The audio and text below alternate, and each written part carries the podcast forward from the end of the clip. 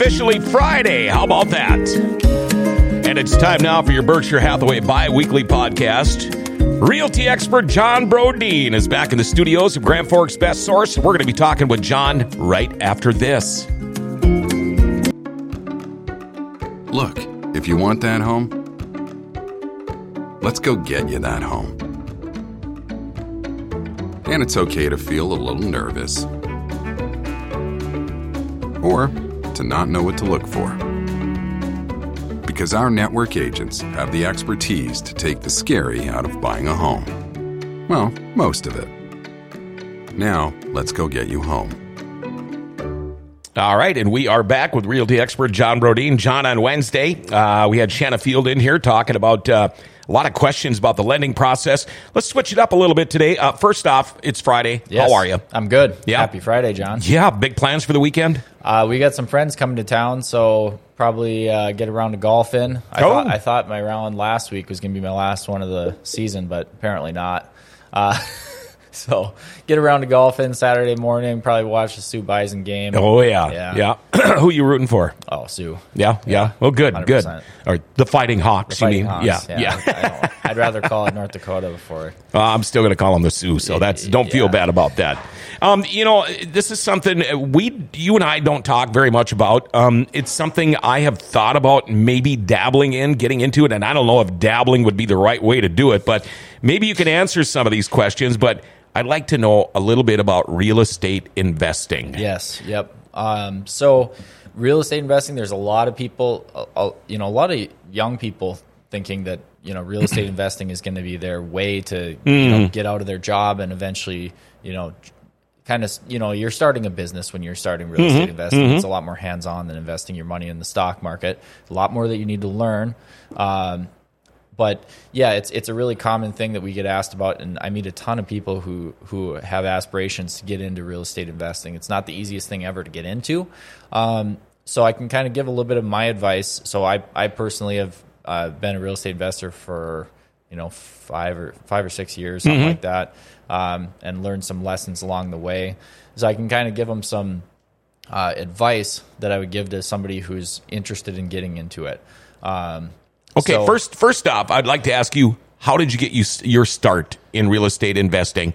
Take us from the beginning, because uh, you said you've learned a lot on the way. Yeah, so uh, I was actually still renting the the prop like the property that I lived in, mm-hmm. and I bought my first property. Uh, I, th- I think it was twenty fifteen or twenty sixteen. It was a single family home. Mm-hmm. Uh, knew the guy who was selling it, and you know, single family home with a nice big garage, two bedroom. It's a little bit of an unconventional rental property, um, and I still have that now. Um, bought my second property, which was a duplex, um, and probably around like twenty eighteen or nineteen. And then, uh, so that was up to three units total now we got. And then uh, this year bought a duplex um, near my home, actually. Uh, and that that's the sec- uh, fourth and fifth one. That one's actually a twin home. They're separate parcels, mm-hmm. uh, side-by-side duplex. Um, and so I've got those five units so far, and then with plans to continue to buy more when uh, opportunities present themselves. Well, so. You know, you mentioned younger people thinking about getting into real estate investing. Um, you must be ready to retire then? No, not quite. not quite. I, I would like to accumulate maybe ten or twenty of them realistically. Mm-hmm. Um, and, you know, we'll get into this a little bit more later, but, you know, if, if you buy a place for a hundred grand and it rents for a thousand dollars a month and your mortgage payment's six hundred bucks, you can't just plan to live off of that four hundred dollars cash flow. No, you need to reserve uh, money away for maintenance, repairs, mm-hmm. that sort of thing. So you definitely need to plan right, and you need to be realistic about it. People who think, oh, I'm going to cash flow four hundred dollars per unit, and if I got ten units, I don't have four grand a month in income coming in. It's not quite that simple. Uh, realistic expectation is you're probably going to reserve, depending on how new the property is, you probably want to put about five to ten percent of rents away sure. for, uh, for maintenance and repairs. You also want to have reserves for vacancy. Usually you reserve maybe like five percent of your rents for vacancy. Mm-hmm. Um, so now... Can't make any money on an empty house. No. So now you're talking about out of that four hundred dollars a month, you're putting away, you know, fifteen percent of your rents, which mm-hmm. would equate to about one hundred fifty dollars a month. So that four hundred dollars cash flow went down to, you know, two hundred fifty dollars. Sure. And and if you've got five rental properties, all of a sudden, say, uh, water heater goes out in one. Yep. Uh, another one might need a new roof. Um, it, all of these things add up, and the renters don't pay that. Nope, nope. That's on you. That's why you need to save away those reserves mm-hmm. because you don't want to, you know, it, it's some of the clickbait stuff out there and kind of like the the guys selling courses. It's always how to get into real estate investing with no money. Mm-hmm. And that's honestly, that's such a risky strategy. The first first step that anybody wants to take is figure out a way how you're going to be able to save up some money. Sure. Um, because you need to have it for reserves. You need to have it for the down payments. You need to have uh, you need to have capital, or else you're going to have a very hard time. Like traditionally, you know, if you're buying your first home and you're going to live in it and rent out a portion of it, these rules don't apply to you. That's a great strategy. Um, Most people aren't willing to make the sacrifice of living in a either a multifamily space or renting out a portion of their home or whatever. But if you are willing to make that sacrifice, it's going to pay off massively, and you're going to be able to get in for less money. But for the people who want to invest in rental properties that they're not actually living in, you're you're typically going to need twenty percent down on a single-family home, at least twenty-five percent down on a on a duplex in most cases. Okay, I'm going to keep basing everything on, say I have five rental properties. Yeah. So if I've got five rental properties um, and something goes wrong, do I fix it? Do I hire somebody to fix it? Those are other things you have to think of too. Uh, again, I'll go back to, say, a water heater. Yeah. Well, okay, you got to go buy the water heater, and then you got to pay somebody to put it in. Yeah. Or do it yourself if you can, but... For example, on, on your rental properties, who does the maintenance? Who does the work? Do you do it if you can, or you call somebody, or how does that work? That's a good question. So for my own deals, I manage them myself, mm-hmm. meaning that I take like the tenant phone calls, I show the properties myself, um, I manage the the renovations and that sort of thing. But, mm-hmm. but I'm hiring out, you know, subcontractors. Yeah, you're just like the general contractor on the deal, and you hire out. Exactly. So. Um, We'll get into this more later too, but when you're talking about scaling, you know, you want to go from five properties to twenty-five properties. You, you're, there's only twenty-four hours in the day, right? Mm-hmm. So you, yeah. you're if you're going to spend all day doing these activities that you could be hiring out, um, what is first off? Let's say it takes all your all your waking hours to be fixing water heaters, to be fixing doors, mm-hmm. to be fixing toilets, to be uh, you know. Hire, uh, finding new tenants, to be doing all these like maintenance and uh, management activities and repair activities and all that sort of thing. Um, you're not going to have time to be out there researching the new deals to continue growing your your property base and then mm-hmm. your your you know your portfolio. And if you want to go from twenty-five to one hundred, if you're so maybe it takes every waking hour to do everything yourself. on on uh, twenty-five deals, mm-hmm, mm-hmm. Uh, on twenty-five properties. If you're trying to go from twenty-five to one hundred, it's impossible. You, you're not going to have enough hours in the day. You need to hire people. So that's why you need to, it's really important when you're at a higher level like that to be uh, documenting your processes. Um, so this is this advice more like higher level um, property owners mm-hmm. who want to grow still. Sure. Um, you want to make it like a business. The Some of the most basic, you know, the the Bibles of business books, like the E-Myth. Mm-hmm. It's all about mm-hmm. systems and processes, um, so that you can hire people, you can put them into the system, they can take care of these duties, and now your uh, sixteen waking hours a day turns into thirty-two waking yeah. hours a day. And then when you get, as you grow, you plug in more people into the system. You want to have these systems and processes set up so that you're able to plug people in when you get overwhelmed.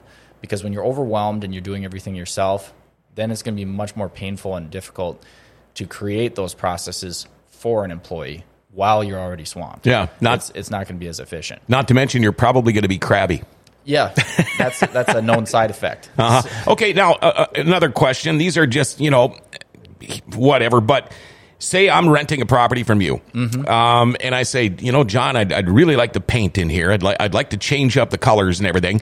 Uh, what do I do? Can you help me out on that? Uh, you cut me a, a, a break on the rent, or do you say, well, you know what? Uh, there's nothing wrong with this paint. Uh, I'm sorry you don't really like this color.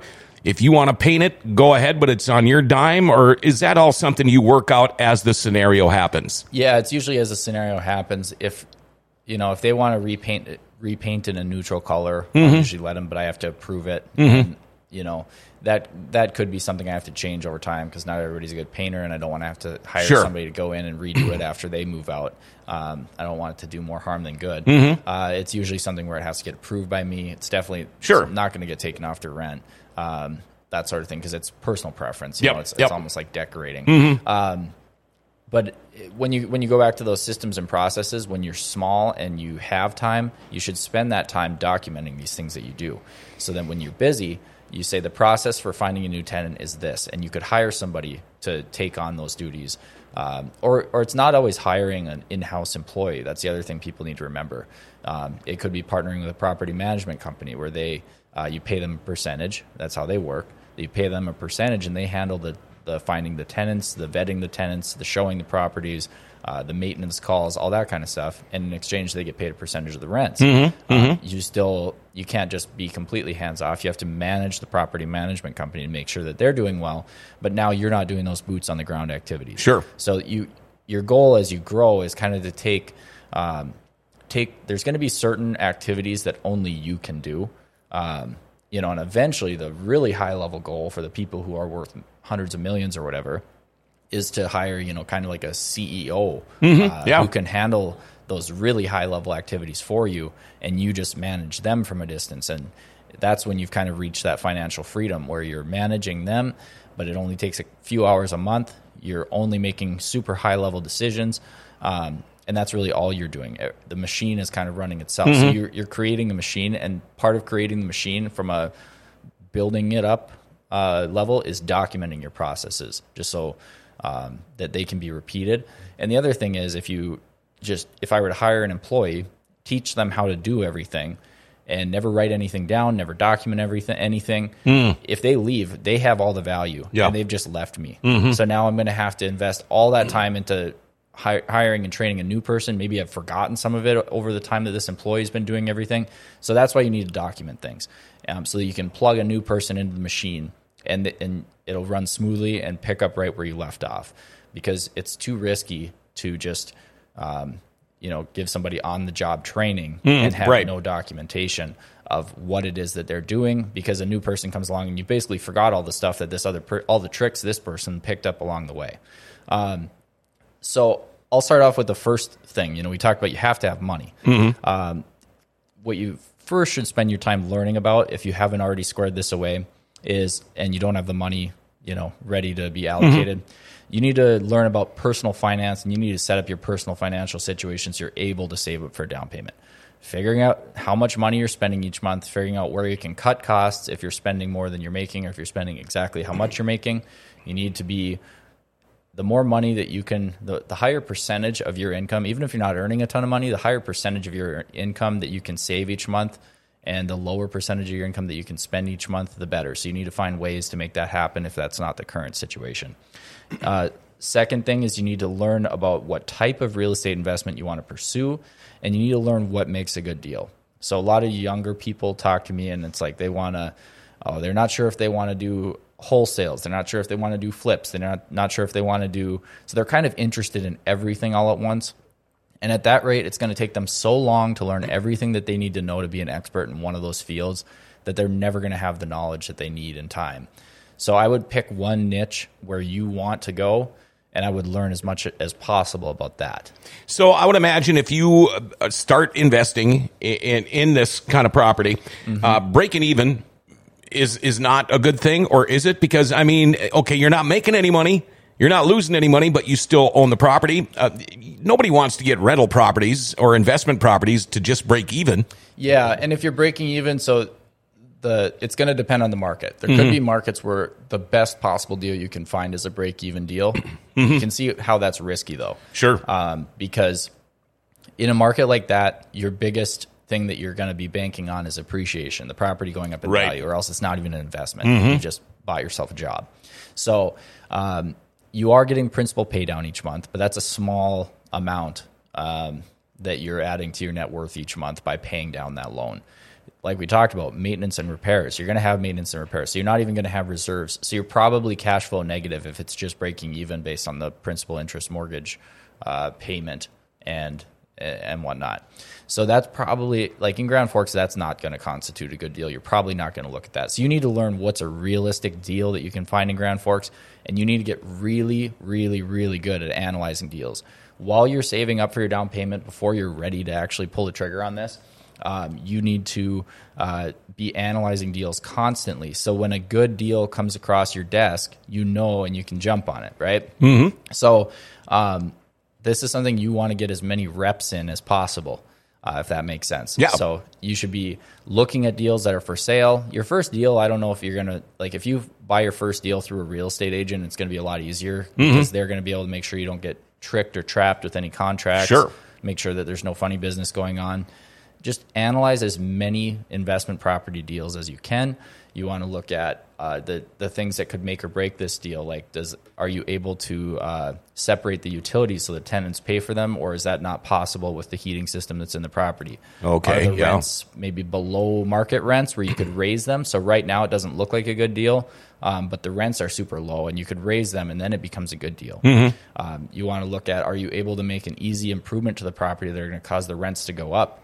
Uh, you want to so you, the numbers you want to look at. You want to plan for that. Um, you know, figure out what your mortgage payment's going to be. You want to plan for if you're going to hire out management, what that expense is going to be. You're going to want to plan for if you have to pay any like um, groundskeeping that mm-hmm. sort of thing. Mm-hmm. Figure out what that's going to be, um, and figure out how much money this property actually makes. You want to look at cash on cash return. So if you have fifty thousand dollars cash into a two hundred thousand dollar property, what is the return that your fifty thousand dollars is getting you? Um, that's an important number, cash on cash return. Larger deals, they're going to look at cap rates. That's the net operating income. So after all expenses are paid, how much money is this thing, not including principal and interest? How much money is this property making per year? Uh, and, you know, uh, dividing that by the purchase price. Sure. Um, because you'll start to find out what's a typical cap rate that uh, twelve plex in Grand Forks sells at, mm-hmm. where you can see, oh, this is a six cap right now.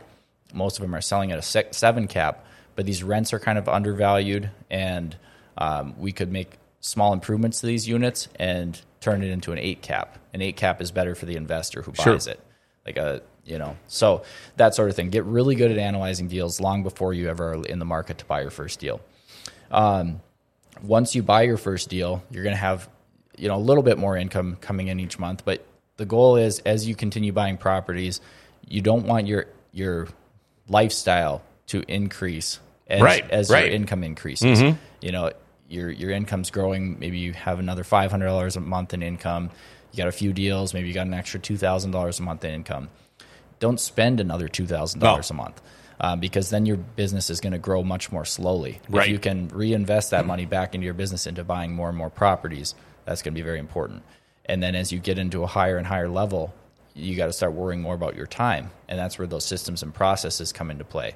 So as a new investor, I would focus first on getting your own financial situation in order. So it's going to be possible one day for you to buy a property. Mm-hmm. I'd focus second on getting to know your market that you want to invest in, niche down, figure out it's rental properties I want to invest in, if that's the case, and learn as much about analyzing rental property deals as you possibly can, as you're saving up long before you're ready to buy anything, because you need to have that confidence when a deal comes across. If if it's the type of deal that fits your criteria, you need to figure out what your criteria is based off of what's possible in your market.